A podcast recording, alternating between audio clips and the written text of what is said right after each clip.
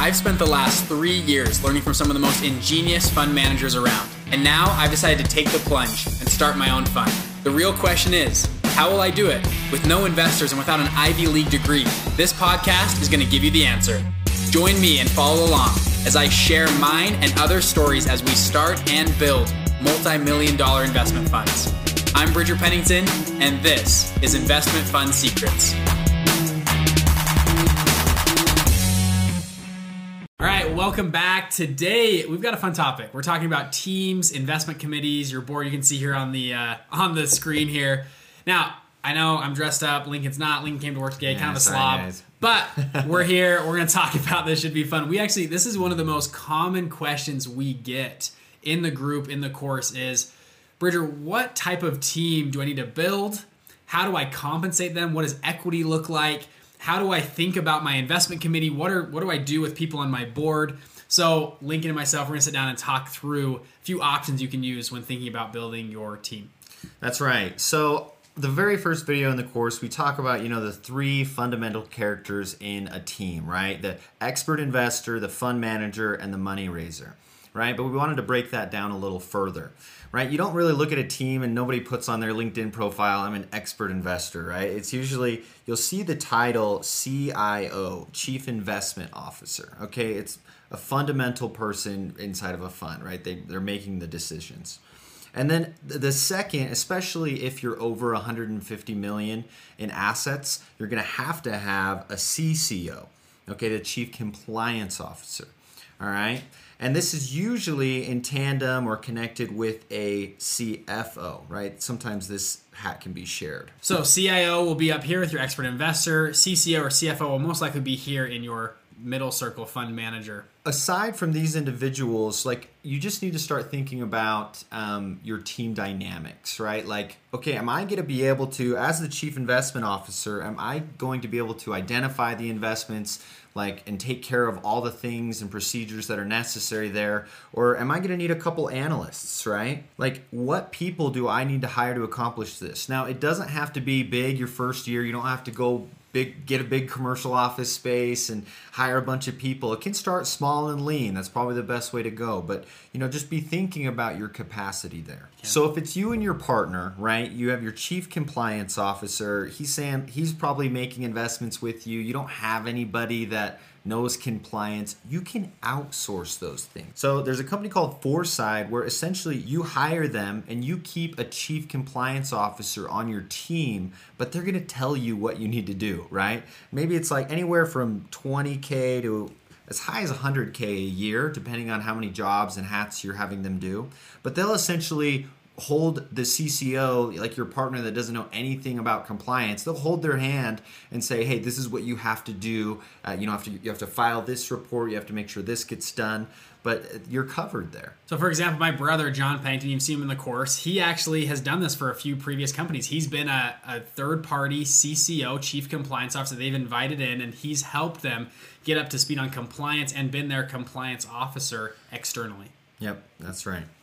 So, a big question though you're probably asking yourself already is okay, how do I compensate, you know, my partners, you know, and how do I how do I pay them? You have two main levers that you can pull. The first is just straight up cash, right? If you've got deep pockets, great. You know, you can hire all of these people out. If you don't, you have another lever at your disposal, right? Equity, okay? So Bridger, in your fund and in other funds that you've seen, like what's the split here in terms of, you know, how much are you paying people and how much equity are you giving them for their different jobs? Again, this all depends on your company, what you're doing. And I hate those answers, but it depends. What I've seen in my funds and funds I've worked with is depending on the timeline. So at the early stages, right at the beginning, usually you're leaning a lot towards equity because you don't have cash to work with. Once you're up and running, you're going to try to move to as cash as much as possible. And sometimes a hybrid of the two, you can do rev shares or other profit sharing type of things for employees. So what about money raisers? Talk to me about how you would compensate a money raiser. So these three circles that we have in other videos, right? It's hard to say exactly how much to pay each one. A money raiser could be paid if they're solely just a money raiser. They could be paid as low as a half of percent. If that's all they're going to do is just raise money and leave, it can be very low. Typically though, Now, you're sorry, let me ask: Is that a half a percent of you know the total money they raise, or is that a half a percent of your equity? Yeah, great question. Ha- I would say half a percent of equity there. Now, money raisers can be paid all the way up to I, I would say fifty percent of the business, depending on how much value they bring. This is just like any business you've ever started before. It really depends on the team you're bringing. Typically, though, for a good rule of thumb, I say for these three jobs, I I think in my mind a third to each one. So a third to a money raiser or money raiser group, a third to a fund manager, and a third to the expert investor. Now, when you're setting up, and actually with my fund, we're setting up another one right now. We've looked at this, and I personally am going to be doing a lot of the fund manager role. I'm going to be doing some of the money raising as well, probably about half of the money raising. So we sat down and looked at that and I thought, well, I you know, I, I think that's worth maybe 40, 45% equity. And my other partner, he said, well, I'm going to be doing a lot of money raising and a lot of the expert investing. So we split it that way and that'll adjust in the future. The one thing that's so nice about being inside of a fund and a lot of funds that you guys will be running private equity a real estate fund a venture fund where you have close-ended funds and you're launching multiple funds you can give equity on the first fund and it's not going to be perfect obviously. You give out your equity to everybody or money or profit sharing whatever it is let that fund run for a year or two. If things don't look that great or maybe one partner is not living up to their standard on the next fund the next general partner you can adjust that equity. It's not like you're setting up Facebook for the one time you got to set up Facebook and it's going to run forever. You set up multiple funds, multiple general partners, and sometimes people are left out on future general partners. So, one example is from my dad's funds actually. He told me on their first founding team, they went and they had 14 partners for their first founding team, which is a lot, right? It's a lot of partners. They're all they they argued for months on equity. They finally divided it up and they said this. They said each person has a certain set of things they're in charge of. One year from now, we're all going to reconvene and we will do performance reviews on each other. In that year, your equity is up to be cut in half if you don't meet your standards and what you've said you're going to accomplish in the next year. So what it did for those 14 partners, they all had their equity and they were all now accountable to that equity over the next year. And my dad told me actually there was one partner that he was busy doing other he had other businesses and other stuff just didn't fulfill his role. And after the first year his equity got cut a significant amount. I'm not sure if it was all the way to half. They then wrote out the, that fund. On the next fund he got 10 times less equity on the next fund. And on the third fund he was not even included on the third fund. So, so you can set up those kind of things inside of your fund for equity. And I wouldn't worry about it as much because you're going to be doing this for a long time and have multiple entities in the future. And kind of along lines with that, the number one reason I see why people aren't successful at starting and scaling a fund is because they try and do it by themselves, right?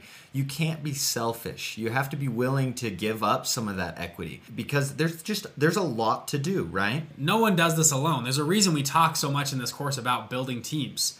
Investors are betting on a jockey, not the horse. They are betting on your team and you've got to be very thoughtful about what team you're building and I would say I agree with Lincoln being generous with a with founding partners about how much equity each person has. Yeah. Okay, let's move forward a little bit. Let's talk. Uh, we get a lot of questions about, you know, where does the investment committee fit into this and what role do they play? Well, first up, I'm just going to say that the investment committee is hands on, okay?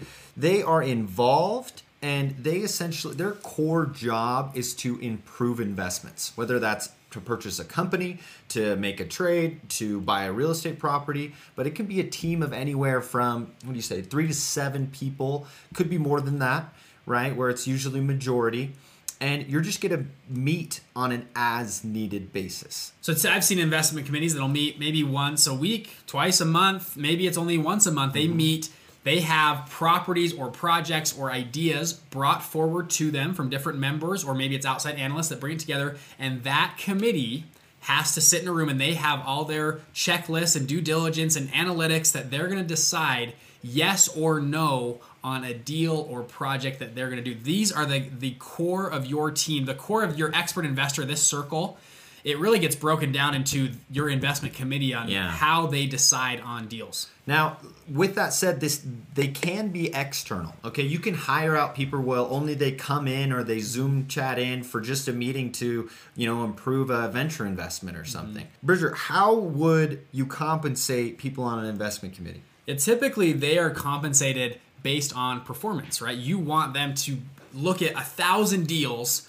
and they can pick out the one best deal out of a thousand deals. So you'd like to have their compensation tied to the performance of the deal. So typically I see either a rev share, profit share, or equity given, and then sometimes with a base salary or something like that, to investment committee members where their salary, their dollars are tied directly to the performance of the fund. Okay, let's move over to your board. Okay, so your board of directors, board of advisors, whatever you want to call it, these are more people that are hands off. Okay, they're not super involved in the day to day of the fund, right? They're more of just an advisor. If you look on a fund's website, they're called operating partners. Okay, it looks like they're just a general partner of the fund. Why? Because these partners are leveraging their experience. In reality, these these managers probably only call them up a couple times a year. Maybe they sit in every quarter. Heck, once a year, right? Like it doesn't have to mm-hmm. be they don't have to be that involved, but these the the fund managers the general partners are leveraging their experience this is a great way for if you don't have the harvard degree or if you feel like i don't have the ton of experience this is where you can leverage we always talk about leveraging opm right? Other people's money. Mm-hmm. leverage other people's experiences on your board. And that you'll see this over and over again on decks of this board of amazing people. They're not running the business but it's nice. It's almost like a letter of recommendation from these great people that you, they're allowing their their face and name to be on your pitch deck to give investors confidence thinking about your board and being thoughtful about your board is actually really crucial to what you're doing inside of your fund yeah and like, look, you're gonna put their, as Bridger said, you're gonna put their face on your pitch deck, right? And you're gonna sell their experience, especially if it's better than yours, okay? And don't, you're not cheating, you're not, you know, any loopholes there. That, but that's the way the business is done, mm-hmm. okay? Now, Lincoln, how much do you compensate? Do you even compensate board members? And should you, or should you give them equity? How does that work? Okay, obviously, if you have a family, a friend that has some prestigious role at somewhere, then if you can get away without compensating them, great. You know, usually that's not the case. They're going to want something for their time. And that's usually more of a salary. And it could just be where, look, I'll pay you $50,000 a year or $100,000 a year to have 12 phone calls. Or, you know, I just, that's all I need. Just where I can check in, get your opinion on something. Or we can have an official meeting with, if you have multiple board of directors or board of advisors and you know we can talk through just different strategies if they're a good mentor in your life though um, a lot of times you can get away with at the beginning the startup phase as a free person on your board yeah. um, where they'll because they already have plenty of money right? They don't need more money. So you can get away with it. But what i've seen is as your company grows to be kind and, and to give back to them. They, they probably will never ask for it. They won't even ask for any money. But uh, yeah, we do see salaries of 50, maybe 100, maybe even $300,000 a year yeah. to sit on a board and give advice. And then at that point, you can ask a little bit more from them if you want them to be in your quarterly meetings, year end mm-hmm. type of meetings. Maybe they could even step in on your investment committee and give you ideas if they're that type of a person. Also, I've seen sometimes small amounts of equity given. Uh, maybe less than 2%. I would say 2% the most to any member of the board if they're really a great founding member on your board and really helped you. Almost is a way to give back. Again, they probably will never ask for it, but it is a nice gesture to give back to them. So if someone's sitting in a high position, you can almost a double-edged sword here where a board of advisors can help you with money raising. You say, "Hey, look, you help me with money raising. The more money you raise, the more equity I'm going to give you, and then I'd love to have you sit on the board." And some people if they're kind of right at that tipping point on their career, to sit on a board looks really good, right? Mm-hmm. So maybe they're prestigious in one sector and they're just trying to diversify their resume per se like this is a great opportunity for them to do that. So again, this is a high level overview. Obviously, we can't get into the metrics of your team and how you're going to build because everyone watching this course is going to have a different style and different type of fund. I've seen hedge funds with a, a, team as small as maybe 10 or 15 people that are managing billions of dollars. I've seen real estate funds that have four or 5,000 people on their teams, like my dad's funds. They have about 4,500 employees that work for their real estate funds and they manage the same amount of money as a hedge fund who has maybe 15 or 20 people on their team. So it really depends on the style of investing you're doing and where you can find alpha, where you can leverage people. Like Lincoln talks about in one of the other videos, leveraging people and their expertise to find alpha to find higher returns for your fund. Hey, what's going on? Wasn't that awesome? So, what we've done is made a Facebook group that is free to the public. You've got to opt in and join it, but I go live in there every single Wednesday to walk through your questions, do live Q&A and walk through new topics. So if you want to connect with me, want me to answer your questions directly, join our Facebook group. It's Investment Fund Secrets. If you go online, you'll see it. We have a private group for our mastermind members. It's not that one. It's our free group. You guys can hop in, get questions answered, meet other people starting funds and and join our Investment Fund Secrets family. If you guys are interested, go to Facebook Investment Fund Secrets. I'll see you guys inside.